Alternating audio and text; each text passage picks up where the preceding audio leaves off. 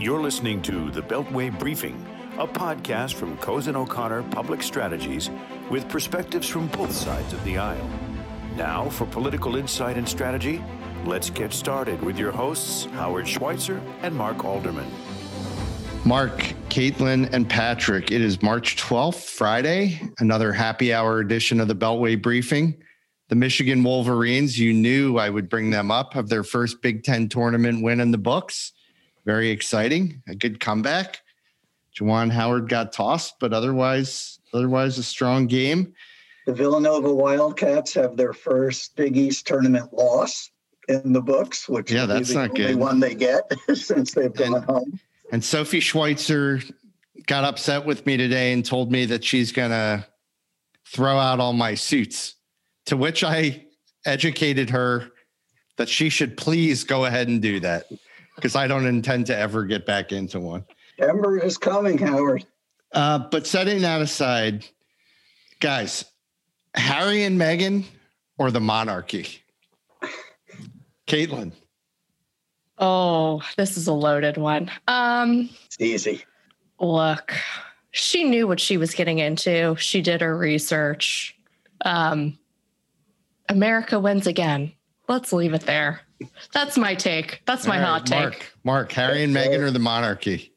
Harry and Meghan. Yeah, of course we know which way you're Not even- going, Mark. Not even close. Patrick. Cancel the monarchy. I I gotta I gotta just say, I mean, I did watch the interview, but I would direct everyone to Joanna Weiss's piece in Politico because she nailed it. Conservatives are siding with the monarchy, liberals are siding with Harry and Meghan. We literally can't agree on anything ever, and it's just Must- it's it's so fascinating because uh, that has held up with pretty much everyone I've talked to, and then people who are kind of more centrist like myself. I'm kind of seeing it both ways a little bit. So it's, So uh, Patrick, where do you stand on Dr. Seuss? Ugh. I'll take a Uh, pass on that. yeah. Yeah. I'm going Harry and Meghan because even though you know that, um, I mean, first of all, you know that it's true. You know that it's all true. There's no question that it's all true. It doesn't mean that they've got clean hands, but you know it's all true. So I'm going. I mean, it's just got it's got to be miserable. It's got to be miserable. Like, fine, you're privileged, you have money, but being under that spotlight, I'm sure she's no walk in the park, but being under that spotlight, man, it's got to be all- tough. all kidding aside, uh, it's it, very important, I think, and this is why it's such an easy call for me.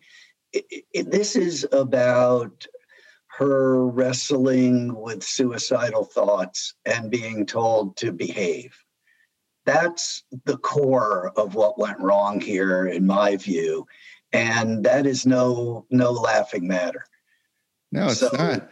Yeah. So a, apart from all of the more sensational issues like how dark skinned her baby might be, at the core of this is that a young woman was struggling with suicidal thoughts and was told by her in laws to just shut up and behave. Can I, I, I do want to mention big win for Oprah and I love me some Oprah. Uh, you know, I'm Great a total, I'm a total homer. Uh, you know, she's a big part of Chicago culture and I, I love Oprah. My family loves Oprah. Everyone I know loves Oprah. I And mean, what's she, not to love? to still command to, to be neighbors with them in Santa Barbara and get this interview. And she is just, there's no one like her. Uh, No, it- it- she's just truly unique. It's. I thought I'd start there because it's just so much fun to talk about someone else's problems instead of our own for once. Totally. But let's pivot to To our- Something more serious topics. to our own problems. I I find the monarchy endlessly fascinating, but we'll pivot to our own issues. Mark, you you had a busy week on the uh, Senate Democratic circuit. You were on Zooms with a number of Senate Democrats this week. I know you had some interesting conversations. Uh, tell us about them, and then let's talk about what emerged from those from a kind of decision perspective for the Democrats?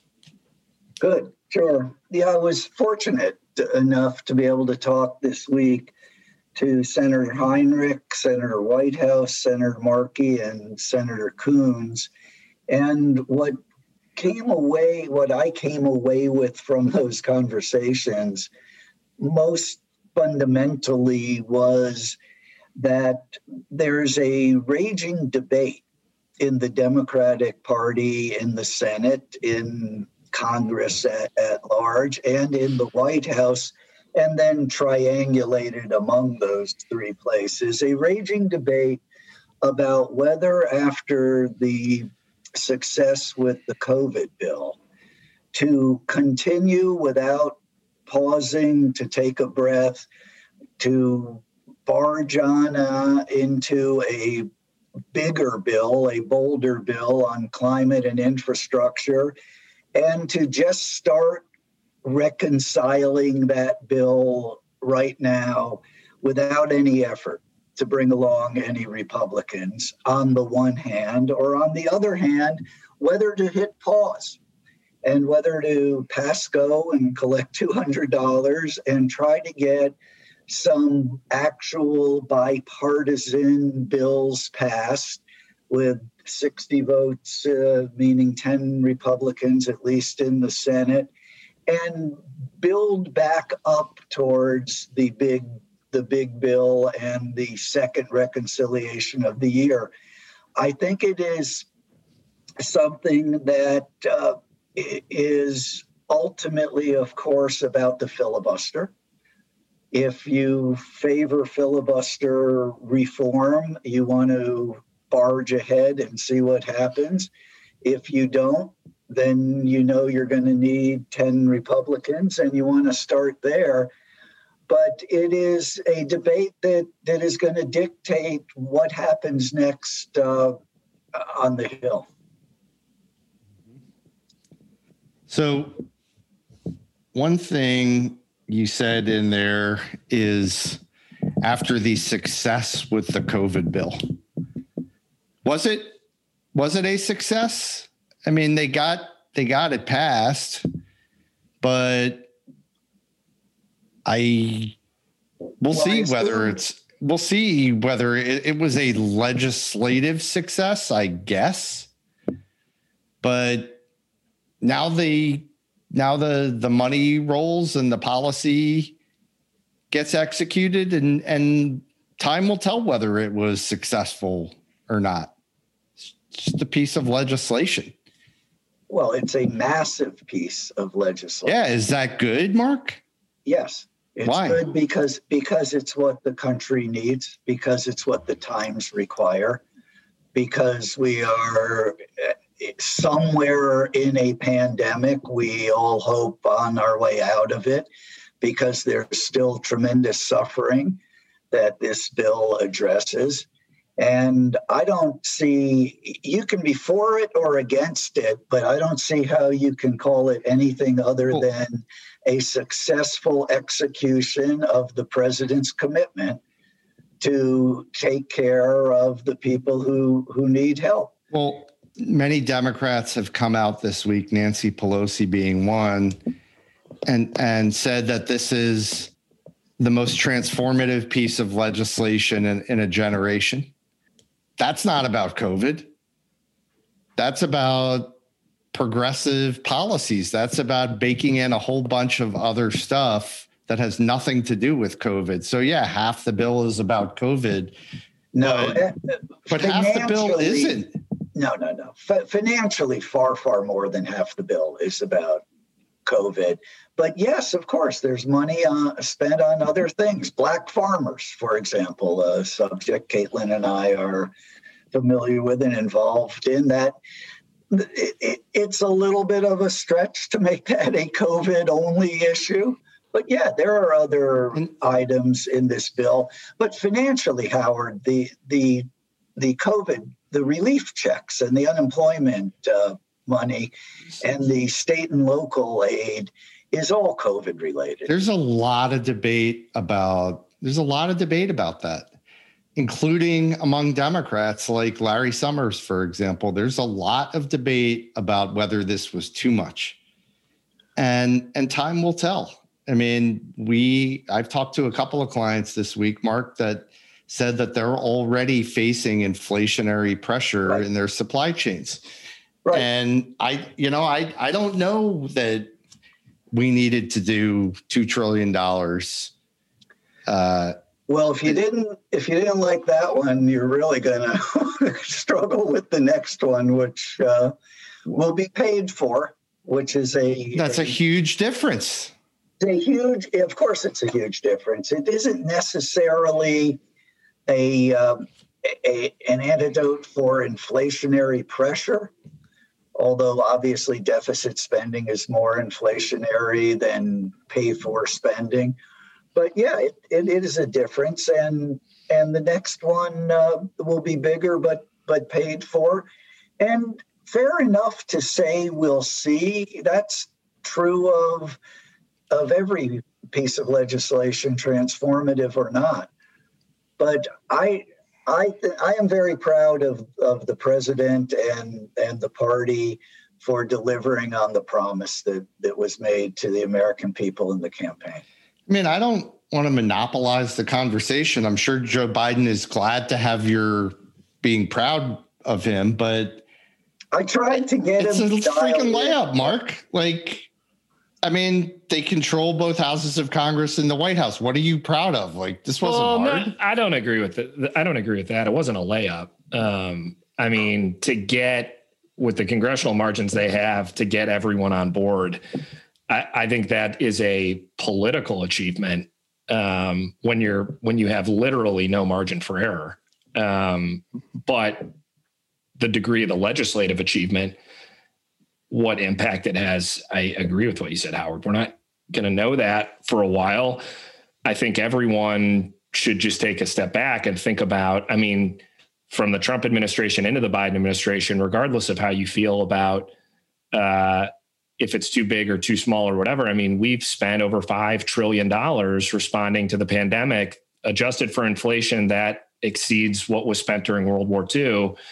And that is something to uh, take a moment and consider. Uh, and I think we're going to all be thinking about that for a long time. And and I just hope for the country's sake that it works.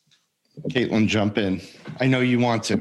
Uh, Howard, you're, you're doing such a great job making my points today. Um, look, it was a, I saw a, a pretty clear juxtaposition last night with, you know, earlier in the day, President Biden signing this $1.9 trillion bill, which in a lot of Republicans' views is loaded with bailouts for blue states and a lot of uh, miscellaneous, irrelevant, non COVID related spending. And I think then we saw in the evening him speak about the great success we're having with vaccinations and how, you know, by May 1, he's calling for states to open up so that anyone that, that should be eligible for a vaccine and getting back to normal by July 4th, I have real deep concerns that there's a lot in this bill, money that isn't even set to be spent until 2021, 2022. Um, there's still money in the previous package that was signed into law in December that hasn't been spent. It just feels like one step forward and two steps back. You know, we need to, uh, states are reopening, folks are getting back to work, and, and we're continuing. We saw some moderation there with the debate about that number of for the extended unemployment. And I think they reduced it from $400 a week to $300 a week. But our goal, first and foremost, should be getting folks back to work, back to their offices, back to you know not relying on on the government for support. So it just felt like a, a, an odd juxtaposition because in one we've got all this positive news on one hand and then on the other hand we are um, you know dumping 1.9 trillion in spending into the economy. So much more on a relative basis mark than the rest of the world. So much more.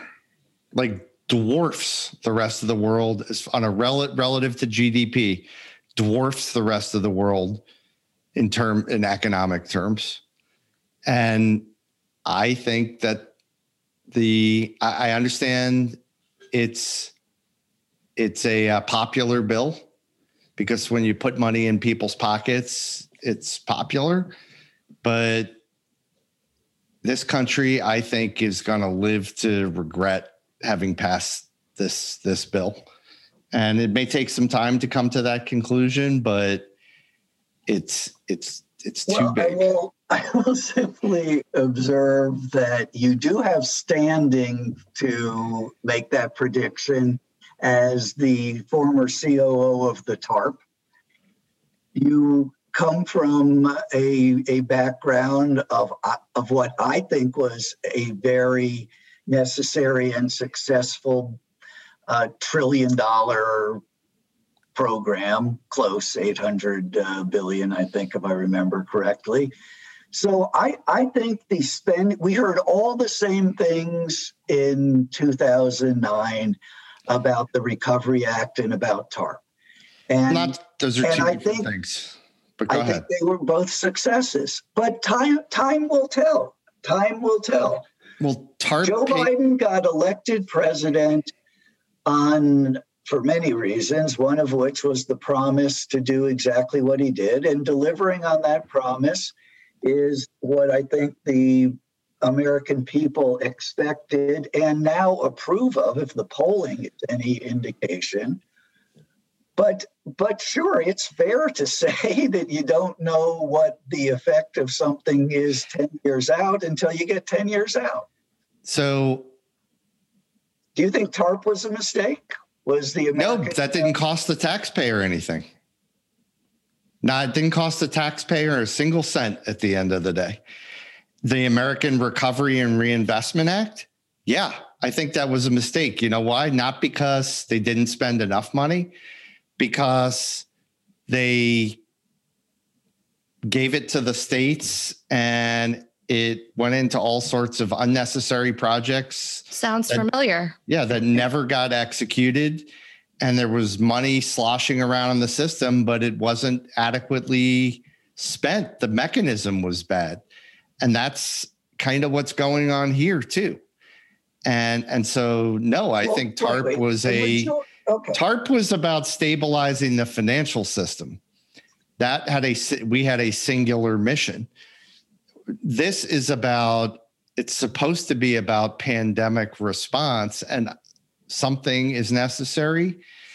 And and what's done in the, what's been done in the past may not be sufficient but I, I just think it's too much. And i think i I don't see how, you know, with Nancy Pelosi going out there and saying this is the most transformative piece of legislation in a generation, that you can talk about this being a COVID bill the majority of the money by far I haven't seen. Well, then why is she saying that? Yeah, I'll just, I'll just, I'll throw out there. I, re, I have speaker of the house. Yeah, I have tremendous respect for the speaker uh, as a political tactician and manager of her caucus. I'm not really sure why she said that. I mean, she she is known to say things. Yeah.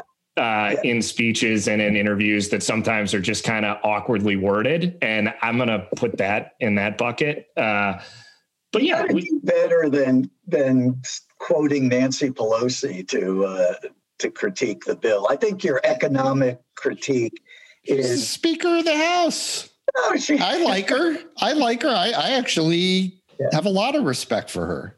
I mean, as a as a manager, like you said, Patrick, as a manager of her caucus, and as I think she played a vital role in keeping Trump in check over the last four years. I have a lot of, I have much more respect for her now than I ever have. It's not really about her. She's the Speaker of the House. That's what she said about the bill, and that's she's not the only one. And I, I just, I just think it's it's problematic. But what does come next? I'm willing to have a more muted view about if it's going to work or not, because I mean that's predicting the future. Who the heck knows? I, I sure hope it does. On whether the Democrats will play a political price for this, I don't think so. I don't think they would. I don't think they really paid a price after the American Recovery and Reinvestment Act. Yes, they did. Was, Republicans it, immediately took back the House pretty yeah, but thereafter. there's something that happened in between that. Yeah. I seem yeah. to remember a huge debate on healthcare reform well, that kind of was that was what did it. Caitlin, the Republicans have no credibility on spending, zero.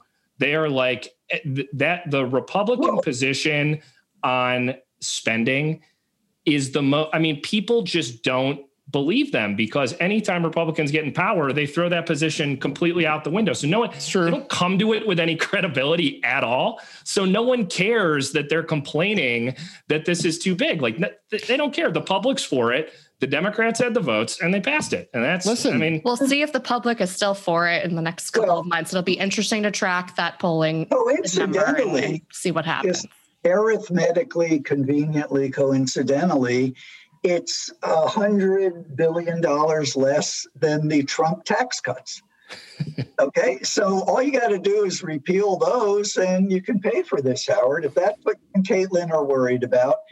So saying that putting two trillion dollars into the economy in a COVID relief package with bells and whistles, it was a Christmas tree, other stuff got hung on it, it, is just it's kind of funny to say that that's too much. By the way, we got a bunch of other stuff hung on it, which yeah, I'm very proud of. Yeah. A two trillion dollar tax cut wasn't too much. So it, it's what I'm, I'm ratifying what Patrick just said. It's kind of entertaining to hear Republicans complain about spending two trillion dollars on things other than the the rich and and corporate. Uh, yeah, Mark. I mean, look, I agree with you. They aren't going to pay a political price in the short term. It's this is too long term a thing. But now they're talking about doing a massive infrastructure bill, which the country, if they do it right, the country needs it desperately. I mean, our infrastructure is crumbling everywhere, and and we need we need to be smarter. Um, but I, you know, is that is that the right thing to do? And what do you think happens next, Mark? I mean, you, what a what a White House and Markey and Heinrich and others. What are they saying? What do they want to see get done? Well, what uh, Senators Heinrich, Whitehouse, and Markey want to see is the Build Back Better program legislated. The Biden campaign program of building back better and and rebuilding infrastructure in a climate friendly and carbon safe way and spending more than was just spent on the covid bill and and paying for it and paying for it uh, in, in a number of ways, including a repeal of some of the, the Trump tax cuts. But that program isn't going to get 10 Republican votes in the Senate, I don't think. That is a reconciliation proposition. And the question is whether that's the direction that uh, the leadership goes. Senator Coons, on the other hand, thinks that's a mistake. He thinks that we should catch our breath, try to get some things done with 10 Republicans in the Senate. And at the end of the day, in the fall, if there's stuff that didn't get done that needs to, that is reconcilable, that, that passes the Byrd test, then then do it then. I think uh, I think the former view is likely to prevail. I think the the momentum and the pressure to continue spending money and spending it without Republicans, if necessary, is is probably going to prevail. But it's a debate. It is a debate that is happening not just in the Senate and in the House, but in the White House. There there are two sides to that story. But uh, I'm I'm betting I'm betting they're just going to keep going. Certainly, as Patrick and Caitlin and, and, you know, Howard, the bills are being written. It's very interesting. It is very. It, it, we're going to be very busy. Our it's ironic that we're talking about the filibuster because that was kind of a filibuster. Uh, but Caitlin, what, Caitlin, what say you? Look, I, I love all these big, bold, beautiful ideas, um, but I think there's a lot of Americans out there that are just focused on getting their kids back in school, frankly. Um, I think we need to get back to the basics. Congress needs to do its job and ensure that folks are, you know, I, I worry about, we know OSHA is going to be putting out some really str- we expect pretty stringent workplace guidelines next week. You know what wasn't in this 1.9 trillion dollar COVID relief package? Liability reform for small businesses. Folks are trying to open and get back to work and Congress hasn't provided them the protections and I I worry OSHA is going to take it a step further and make it even harder with some really stringent, really onerous requirements for for folks to reopen and and I think we need to get back to the basics and yes, infrastructure is needed, surface transportation reauthorization authorization is also needed. That's something they were able to get through on a bipartisan basis last year. Let's start with the basics. And, and I, I firmly think that we need to do this in a bipartisan way. The continued use of reconciliation is going to lead to some interesting electoral outcomes, in my view, in 2022. But we shall see. Patrick. A lot of B words, by the way. Big, bold, beautiful, build back better. build back better. Yeah. I was just thinking about that. Um, Be best. Be so, best. Thank God we don't best. have to listen to that anymore. Yeah. well, where, yeah, where's our Be Best program, by the way, Caitlin? What happened? So my view is um, that while I would like to see that, while I agree with Senator Coons that going uh, a bipartisan route on infrastructure um, is is a better way for a number of different reasons, not just because it feels good, but because I actually think you'll get a better you'll get a get a better plan that way, not not having to try and go through the rules of reconciliation. The reality though is I don't think you're getting 60 votes uh, on pretty much anything that is quote big. It, it it's just not going to be there the closer we get to the election. So then it's it's a question of what can you do using reconciliation on infrastructure? Um, what's going to pass muster, and can you hold all fifty? Um, to do, and and that becomes a political question. To Caitlin's point about the impact that has in the election, we talked about a couple minutes ago about the the 2010 midterms, and what I remember feeling was the country was willing to give the Obama administration a little bit of room to respond to something that was that was awful, which was the financial crisis. But when it started to seem aspirational and historic, the, that is where they started to lose people. And regardless of the merits of passing the bill the way they did and the ultimate outcome, and I, I happen to believe uh, the Affordable Care Act, you know, is is a very good thing uh, on the whole. The poli- if we're talking about the politics of it, um, you know, passing it with 60 votes on Christmas Eve and then using reconciliation to get it done, it did have significant political consequences in the midterms. And I think if the country feels like the Democrats are going way too far on something aspirational that isn't isn't responding and you know someone would say well our infrastructure problems, it, we do need a response to that. That's the same thing they said with healthcare. The public draws a distinction between something they're living every day, like the financial crisis and the pandemic, and something that is a little more complicated to understand, like healthcare and infrastructure. And so I, I think it will they will pay a political price if they go uh, the reconciliation route. But my guess is if they if something happens, that's the only way they're going to get it done it's come. There, there will be a second reconciliation bill. Oh, no, no doubt about that. Period. Yeah, it's just a matter of what it what the it looks like. The question is whether it's a cleanup reconciliation or whether it's the whole enchilada itself. But, and by the way, on the filibuster, it's just kind of I was talking to someone about this yesterday, a client of ours. I said we we were having all this debate about the filibuster all the time, and it seems like the only way we read we legislate anymore is through reconciliation. So it's yeah. almost like we've already made the decision.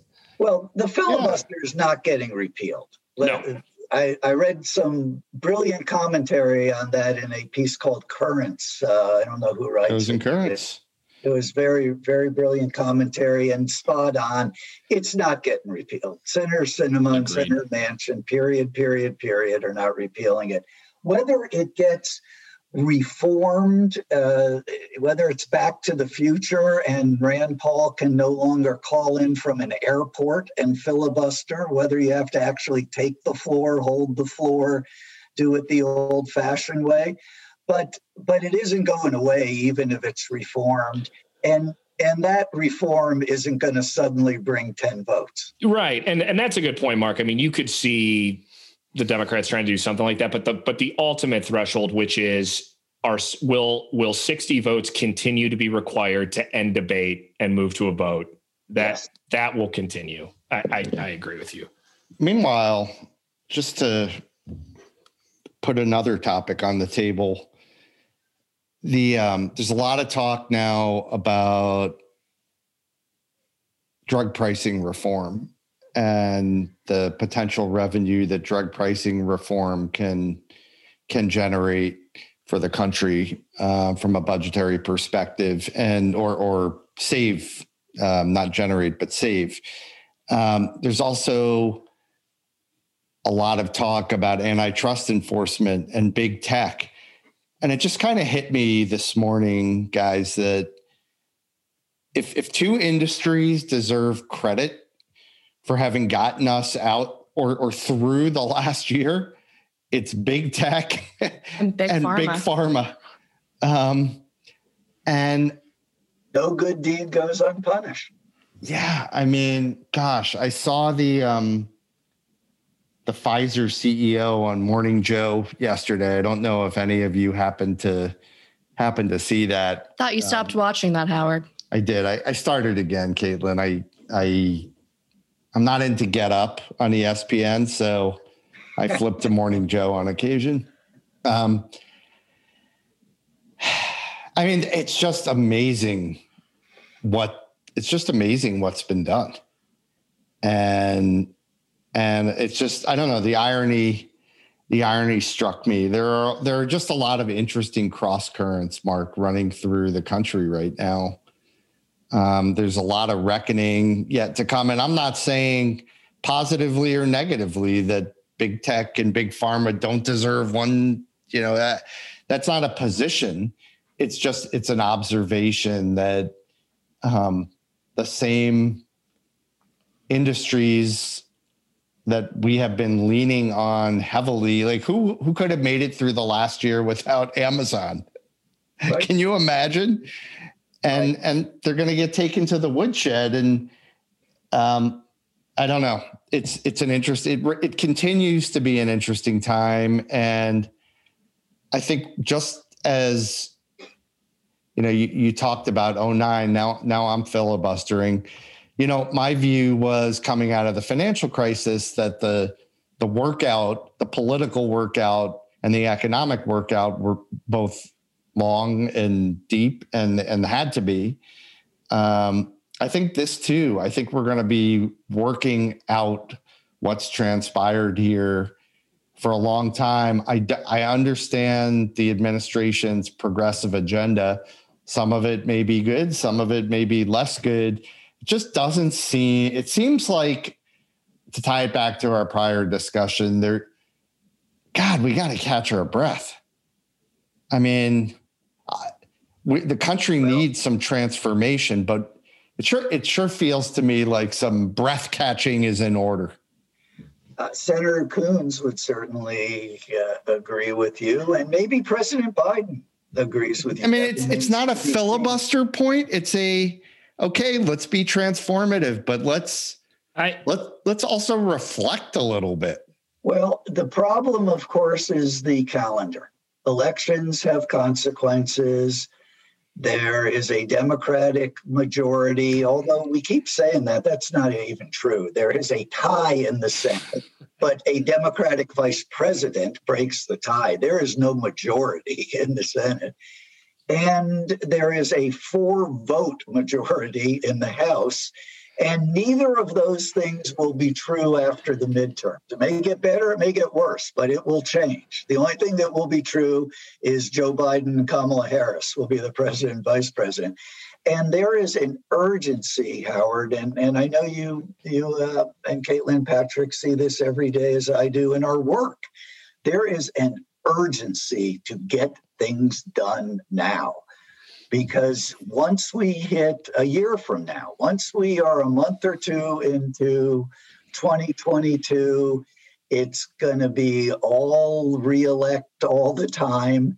And whether the the policy making would benefit from a pause or not. I, I believe the political will to to continue uninterrupted and unpaused is, is going to prevail. Patrick. Yeah, I I agree with that. I mean, I um I I agree with both of you. I agree with what Mark is saying. I agree with Mark in that I think that is going to happen. I don't think the policymaking is going to slow down. Do I think it should? Um you know, I I think that what I, what my fear is you know, we're coming out of something awful that we've all experienced together as a country. And instead of recovering together and sort of understanding the problems our neighbors are facing, the businesses are facing, the people's kids are going to be facing from from this year alone and everything else that it's immediately going to turn into like this blame game of who was responsible for it and and like we all lived this together. It was a pandemic, you know, it wasn't created by Democrats or Republicans. It just, it just impacted all of us. And I, I worry that, um, you know, the same way that health healthcare reform really divided the country politically. Um, I, I'm worried that a continuation of that type of aggressive legislating is going to do the same. But whether or not I think that is irrelevant because I agree with Mark. It, it is going to have is going to continue to happen, and Democrats are not going to uh, waste, you know, what they consider to be, you know, probably their only opportunity to to get things done. I think they're hopeful they're going to pick up seats, but it's amazing they have 50 Senate seats to begin with. I, I was personally awaiting a very long period in the minority in the Senate. Uh, for Democrats. And I think they, you know, the map is just not, it doesn't favor them. And so I think they're going to continue to try and get as much as they can done. But to Mark's point about Senator Coons, we talk about Manchin and Sinema. You got to get all 50 of them on board. Yep. And as we saw in passing this bill in the Senate, even this first thing that is very popular was really hard. You had a miscommunication with Manchin, and it was up in the air for a little bit. How many times can they pull that shot off? I don't. I don't know. We shall see. Uh, interesting discussion, spirited discussion, and um, there's going to be no shortage of things to talk about. We will leave it there for Friday afternoon, and thanks everybody for joining us. Mark, Patrick, Caitlin, have a great weekend, and we will Go. be back next week. Go blue. Go blue. go Hey, Thanks, Go everyone. You've been listening to the Beltway Briefing, a podcast from Cozen O'Connor Public Strategies with perspectives from both sides of the aisle. Please subscribe to our podcast so our episodes are automatically sent to you when they are released. The Beltway Briefing podcast has been produced by Hometown Podcasts and Audio, Washington, D.C.